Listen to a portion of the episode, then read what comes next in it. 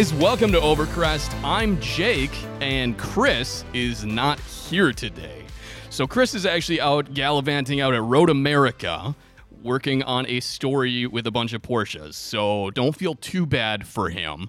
However, we wanted to make sure we took care of you guys and put something out for you this week. So, this week is going to be a little bit different. What we're doing is we're taking one of our very first Patreon exclusive episodes and releasing it for you. So, what are Patreon exclusives? If you're not aware, if you've been living under a rock, you can go over to patreon.com slash overcrest and for as low as $5 a month, you can become a Patreon member. That'll give you exclusive content, just like the episode you're about to hear, as well as uh, cool wallpapers for you guys. We get t shirts if you go up to one of the next levels. There's also a $10 a month and $25 a month option for Patreon subscribers. So, we are going to release this Patreon episode for you. This is the history of the Lancia Stratos, one of the coolest, most unique rally cars ever to come out of Italy. Uh, before we get to that, though, I'll give you a little bit of update what's been going on with me. I actually just went through and did the coilovers on the RS4 RS4. So it's not actually coilovers, though. What's unique about the Audi RS4, this was the first vehicle, and I think the only car up until now to be come over to stateside with the Audi DRC system. That is the dynamic ride control system.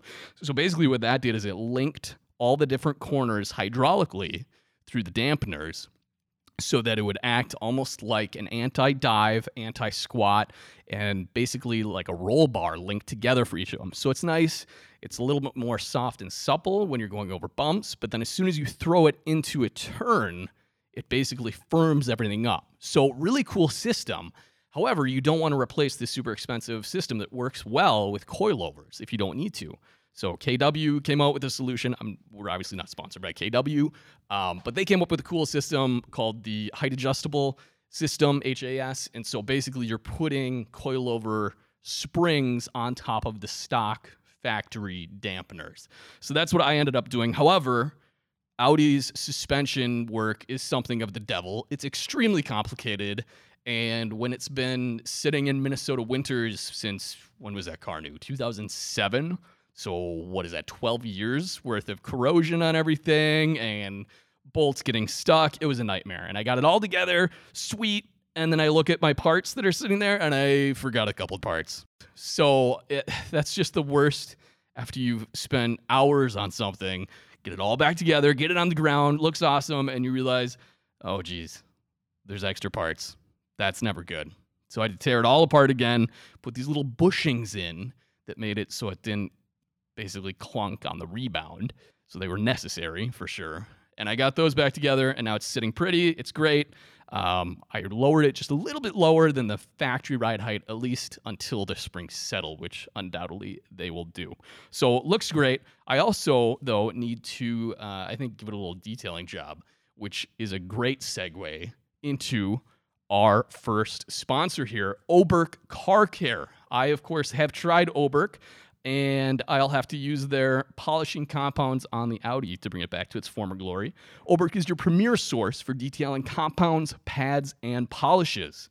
And what happened was after 15 years of these guys working in the largest brands in the industry, the engineers at Oberk decided to make one simple, holistic system that really just takes the guesswork out of paint correction. They said, quit monkeying around with this compound for this, this compound for this. And it, it's really confusing, at least to me, who is not a detailer.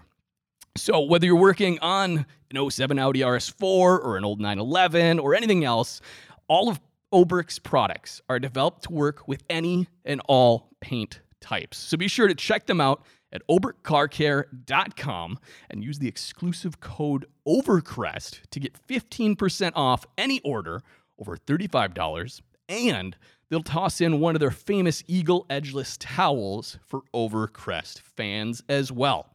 So, without further ado, here is the Patreon exclusive episode of the Lancia Stratos. And be sure to check us out on Patreon. Don't be a cheapskate. You can get episodes like this exclusively if you sign up.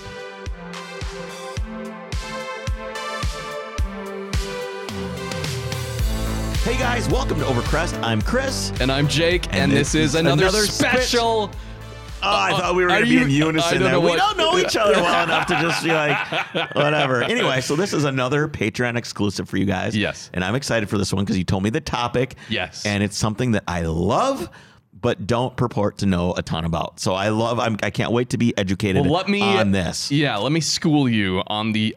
Well, should I? I mean, there's not really a big reveal. This is about the Lancia Stratos. which is one of my favorite cars. Just the way it looks, and it's a little a tiny little spaceship. little zing zing zing around. I mean, it just. It's a very I love cool the way car. it looks. I love the wedge shape.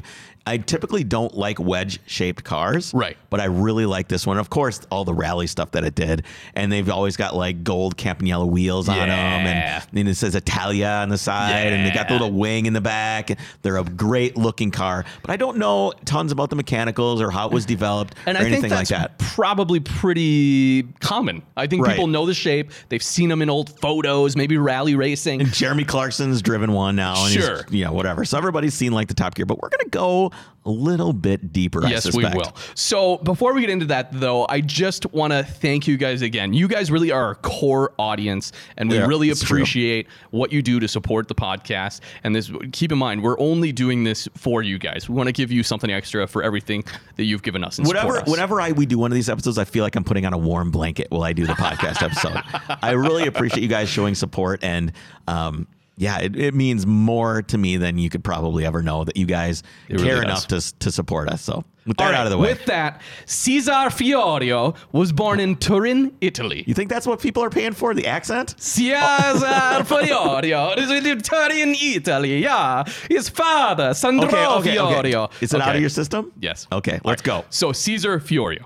His father, Sandro Fiorio, Fiorio, yep, that is right, was the former chief of public relations at Lancia. And so it becomes no surprise that young Caesar's life would be so intertwined with the Italian mark.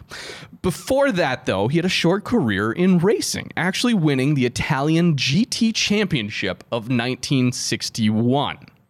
He then entered his first and last Monte Carlo rally, where an accident cut short, short both his chances at finishing that race and seemingly any future racing ambitions. Oh. Now, I couldn't find much of details as far as what actually happened in said accident, but that's really not important. What is important was probably important to him. it was because here he, he didn't continue racing, and what is important then is he went back to college and obtained a degree in political science. Now there was a big tangent That's story. not what I expected you to say. I No. thought you were going to say engineering or Right. No, but he used this to enter the business world.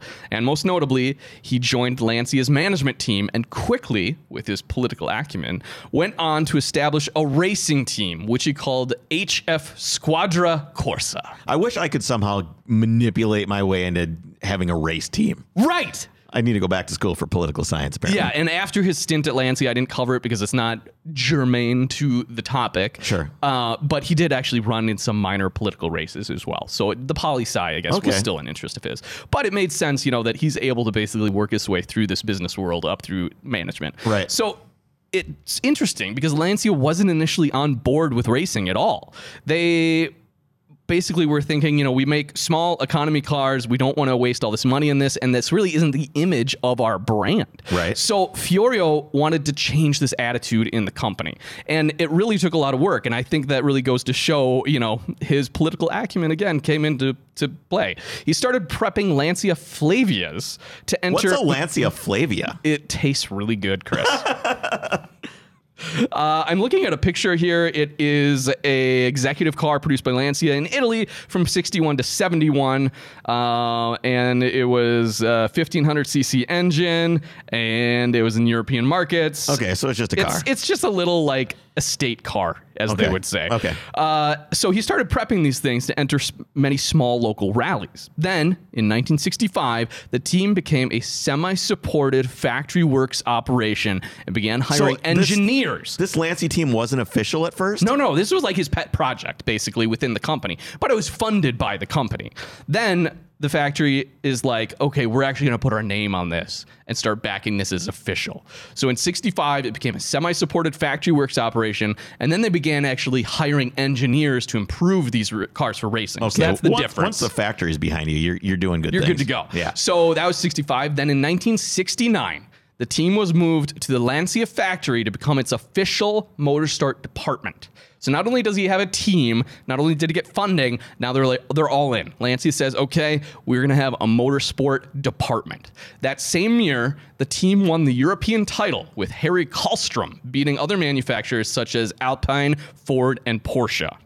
So we should also note that around the same time, Fiat ended up purchasing the Lancia company. Right. Luckily, what, what years are we talking about here? We, is this, This late, was 69. I was going to say late 60s. yes, Fiat was like 1969. very hungry at the time. They were. they did a lot of acquisition, yeah. Well, they were just trying to grow very fast. which they did, it seems. And as you can imagine, with any tour of like corporate takeover, there was a lot of shakeup Yep. in the company. Luckily, Fiorio was left as head of the factory motorsports team. And this is a good thing for Lancia because Fiorio started campaigning the executives at Lancia and Fiat for a new chassis. He's like, guys, we're doing well. Lancias are in racing. People are noticing them. Right. Give me something better to work with. And this Fulvia was successful as a front wheel drive rally car, but was struggling against the rear wheel drive competition of the Alpine Renault A110s, Great the car. Ford Escorts, Great car. the Porsche 911s. Great car. The problem, however, was that Lancia did not have a rear wheel drive production car, and Fiorio's request fell mostly on deaf ears. They go, Hey, you're doing great for publicity with the company, you're doing great with your little motorsport project, but we're not going to sit here and fund a whole new platform that we know nothing about. Right. We're a front wheel drive company, right? Enter famed. that's, that's oddly un-Italian, in my opinion. True. It's In- not in something my mind, Ferrari would obviously say. Fiats were there were some front wheel drive Fiats Yes. and stuff like that. But I'm always like Italian car, rear wheel drive, high end, high revving engine. I always just that's Well, you forget about the regular Italians in the Yeah, city just who are driving little beep beep. mopeds. They're driving yeah, Vespas. basically. Yeah. Uh, so now, You know what? What? Tangent. Go. My buddy Jason. This is com- this is so unrelated. I'm sorry. Um, my buddy Jason has two Vespas. We were driving out to visit my buddy at Flat Six yesterday. Yeah. and uh, we saw a sign that said Sturgis, 500 and something miles.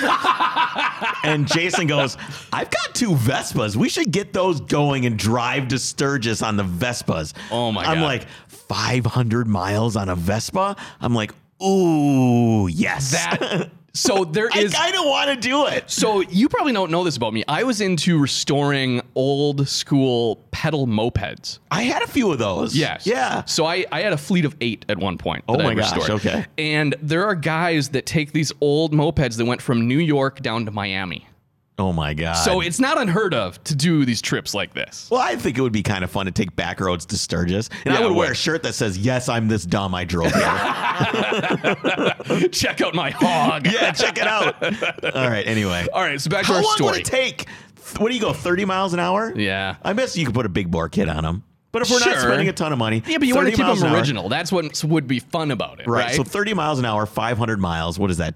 So 10 50 hours. Yeah, You're t- you're driving 10 hours on a Vespa. more than that because that'd be 50 miles an hour, and you're doing 30. Oh yeah. So you're actually doing more like 15 hours. Frick. okay. All right, so back to our story. Enter famed designer Nuccio Bertone. All right. I know. You've I- heard the name Bertone. Yeah.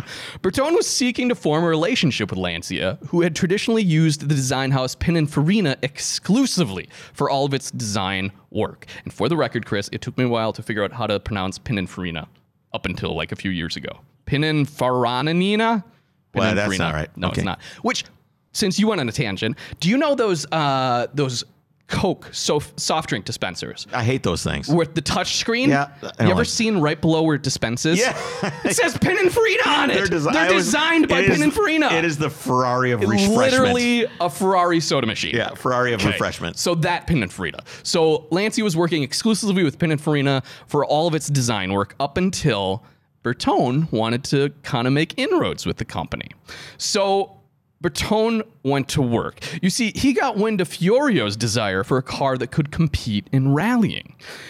Rather than submit a design proposal that may or may not actually make it into the hands of Lancia executives, Nuccio Bertone went for a more hands on approach.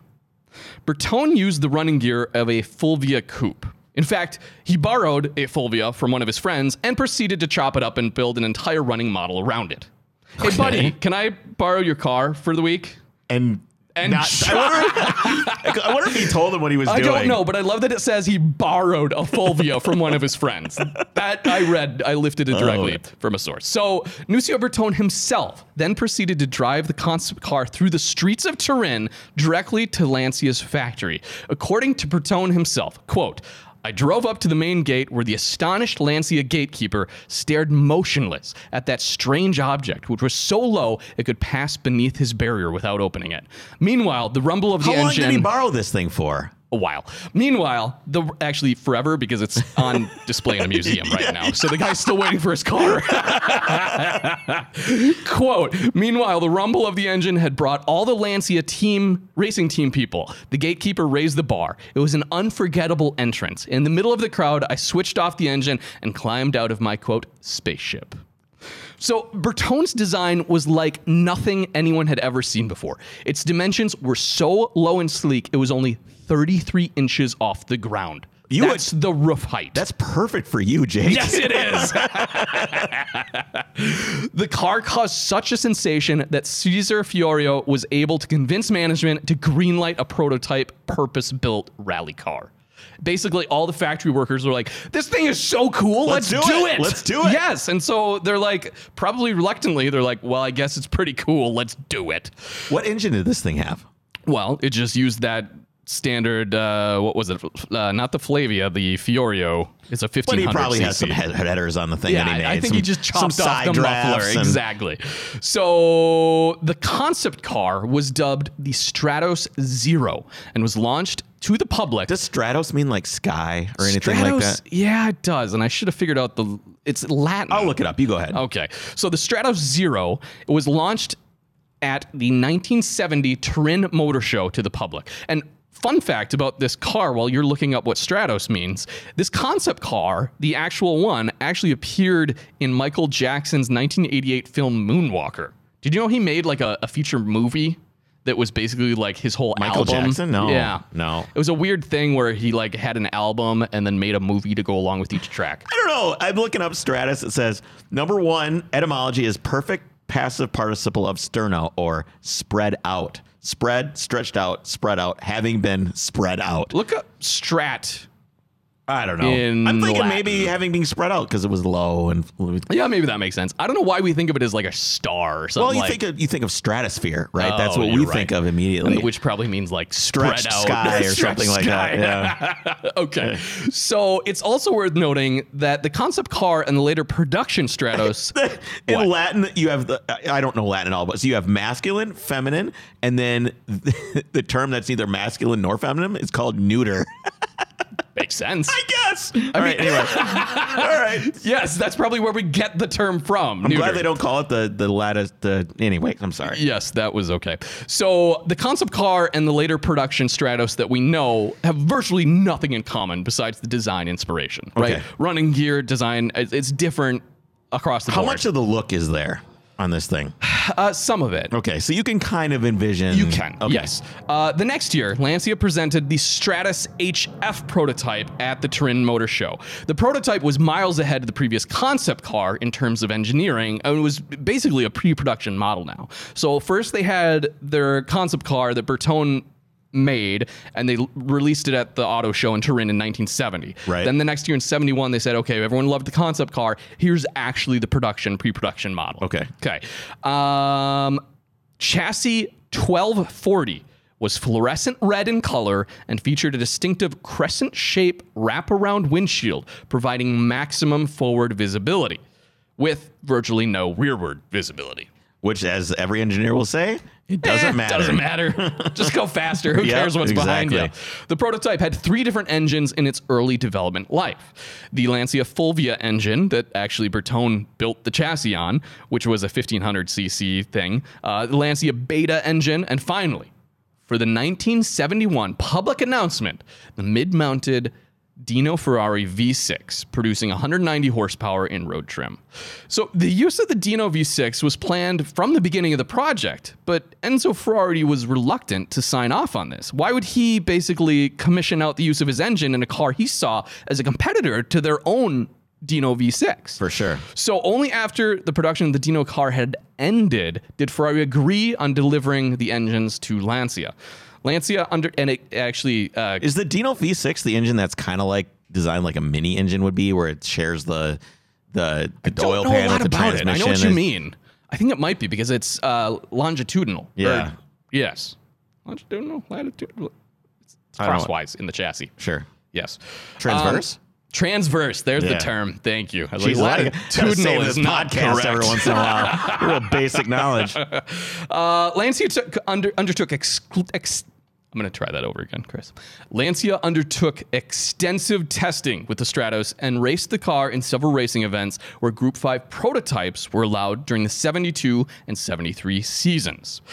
The Lancia Stratos was the first purpose built rally car. It was vastly different from many of its competitors, most of which were homologation specials still based on production vehicles, right? Right. So the Stratos was built without any compromise and with only one purpose to dominate in rallying. The car gave no thought to refinement, comfort, or luggage space at all. The dimensions were designed to make it go around corners as quickly as possible. Therefore, its chassis was the shortest allowed by the rulebook. That's why these things look so like crunched up. They're- Right. The the wheelbase is so small. It's almost like the ratio of Jake size to normal person size. Like right. if you so were it's, to it's short. If, if I lay down, right, that's a Stratos. So hey, that's fine with me.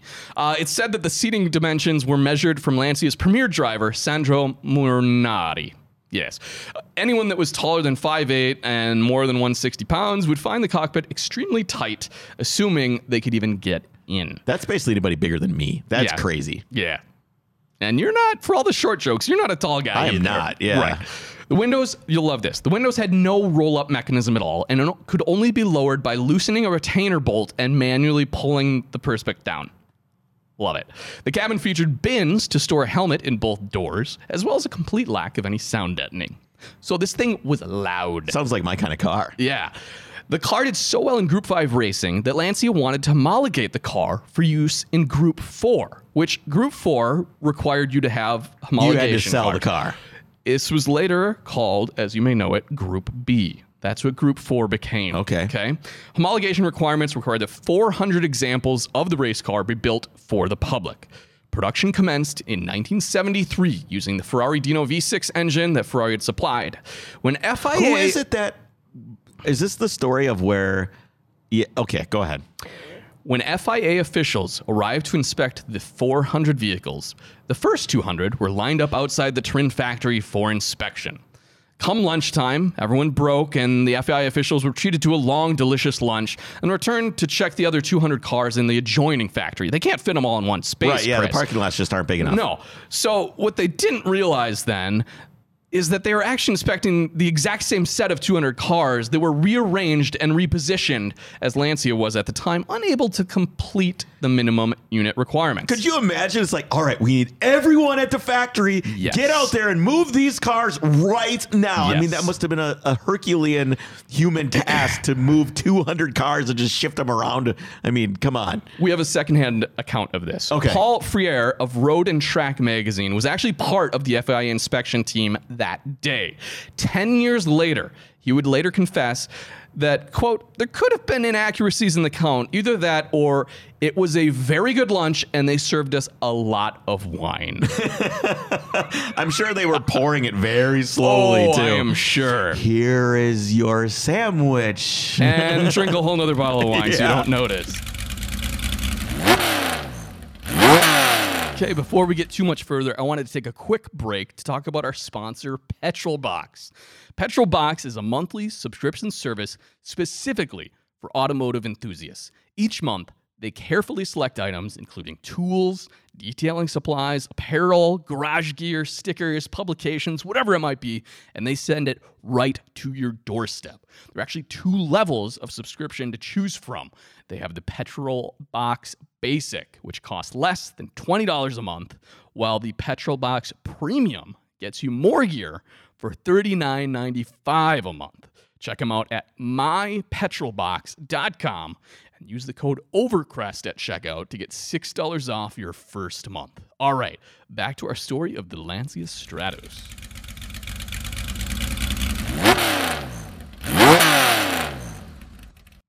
So, the Stratos weighed between 900 and 950 kilograms, depending on configuration, which in poundage is still really, really light. Power output was around 275 horsepower for That's the original. two thousand pounds. It's light. Yeah, it's pretty Yeah. light. Uh, 275 horse for the original 12 valve version and 320 horsepower for the 24 valve of that engine. Beginning with the 1978 season, the 24 valve heads were banned from Group 4 competition by a change in the FIA rules, which they would have required them to produce a whole another 400 cars with these 24 valve heads. They weren't going to do that.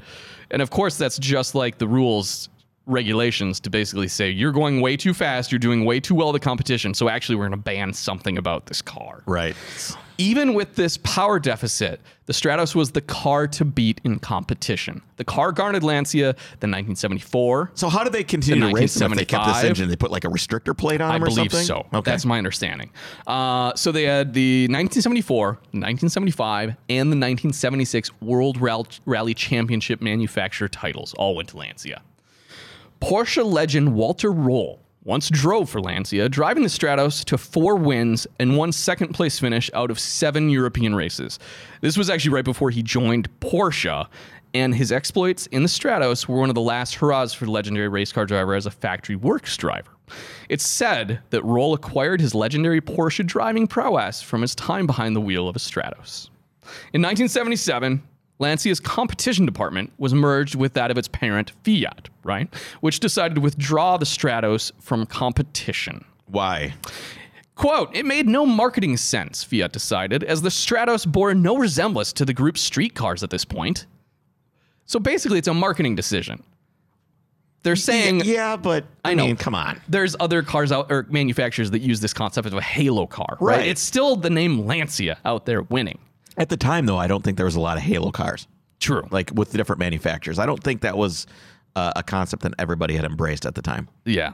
Without support from Fiat and despite new regulations that restricted engine power, the car would remain a serious competitor in the hands of privateer teams and went on to beat factory works cars several occasions. So even years after the fact, the cars aren't being made anymore, there's no factory support, private teams would still go out there and smoke other factory cars. That's great. Three years after it arrived in a dealership, there were reports of several unsold Stratos still languishing in lots and warehouses. After all, as a street car, this thing wasn't that great.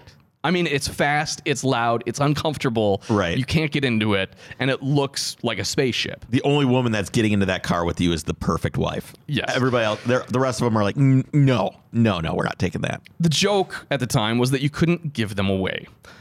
On sale for 12,000 English pounds, they are now worth over 800,000 US dollars. Oh, well, there's how many? 200? Well, I guess, 400 eventually. 400 They did make eventually at 400. okay, so but there's that 400 day, plus some of the rally, like some of the rally right, cars that they minus, you know, attrition, what actually Right. crashed and burned. Man, that's not very many. So the Stratos really is an iconic part of racing history. Christian Hrabalek certainly thinks so. He is a car designer and the founder of Fenomenon Ltd.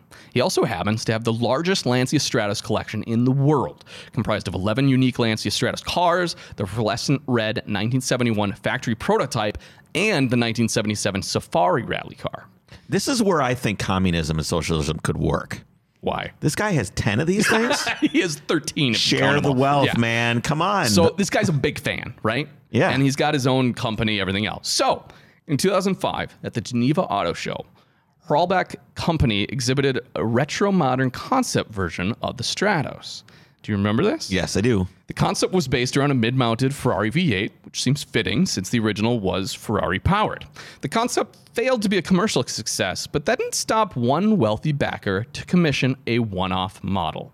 The car made use of a Ferrari F430 Scuderia as a donor car, using the chassis. Scu- Scuderia. Scuderia, sure. Uh, they took the chassis, chopped it in half, and shortened it by 200 millimeters. And much of the mechanical elements, including the engine itself and braking, were all used. It, it really is an interesting nod to the original and a reminder of just how bonkers this original car really was Right. back in the day. Well, I, I this is one of my all-time favorite cars. It's just unattainable. Um, but they have there's a new Lancia Stratos out now too. I don't believe you. I, I the official website of the new Stratos project. So there's another company making uh, the the uh, the new Lancia Stratos. So um, it's got the using components from the 430 Scuderia as well. I think that's what I'm talking about. I think well, it's like I think that's now. I just saw So Jeremy I- Clarkson driving one of these around. You're right. I did too. So there was the one off, and apparently there is a. I think someone else bought the rights to that company and are making 250 of them. Yeah, it says right here, uh, blah blah blah. Back in 2010, yep, German entrepreneur, this guy and his son commissioned uh, Pininfarina engineer to build a modern homage to the greatest rallying legend of all. Uh, up to up until now, the new Stratos remained one off, but that's about to change thanks to pa- Paolo Garella's That new guy. company. Yeah. Oh man, these names. Manifattura Automobili Torino previously built blah blah blah. Only 25 of these carbon fiber bodied 500 horsepower specials will be offered worldwide, and the cu- customers will be able to choose from a GT Racer version or a rally ready Safari or the standard road going supercar. Who would take this as the standard looking car? Right. Come on. Yeah. No, don't do that. Don't do that at all. Anyway, so that how much does it cost? Where's there? Does it say what this thing is gonna? It doesn't matter. They're only making twenty five of them. They're gonna be a gajillion dollars. Doesn't even matter anyway. So it's cool that somebody is remaking it, but obviously it's the new one. Who cares? It doesn't do anything. It doesn't for have me. the because the old one has the racing pedigree. Well, the old one's imperfect. Yes. It has a story. This new thing doesn't. There's no story for this. There was no struggles. There was no political science major guy running propaganda through back channels to get the. I mean, this. There's nothing special about this car other than it was designed and it has these this great performance. But there's no. There's no soul there. There's no heart. It, that stuff has to be earned. Even when you go to the dealership and you buy a brand new GT2 RS and drive it off the lot, the car doesn't mean anything yet. So I'm showing Chris right now that concept car. Oh, it's that thing. Yeah, and you've seen this. I've seen that car. That thing is unbelievable. It's So nuts looking. yeah, they are just low, and that front glass is just amazing. Yeah, I forgot to mention you get in from the whole windshield lifting up and you get in from the front. right. I mean, imagine your wife with heels trying to get in that thing, just dragging her heel across the across the front fender. Yeah. So cool story, nuts car. Hopefully you learned something. All right, guys. Thanks again. We'll see you next week for another Patreon exclusive. And again, Next month. We're not Next doing a month? weekly. No, sorry. guys. No, we need just- a few more of you, then maybe we'll do a weekly. yeah, we'll see how it goes. uh, we'll see you next month for another one of these. Take care, guys, and uh, I'll make sure to take good care of Jake on our road trip. bye bye.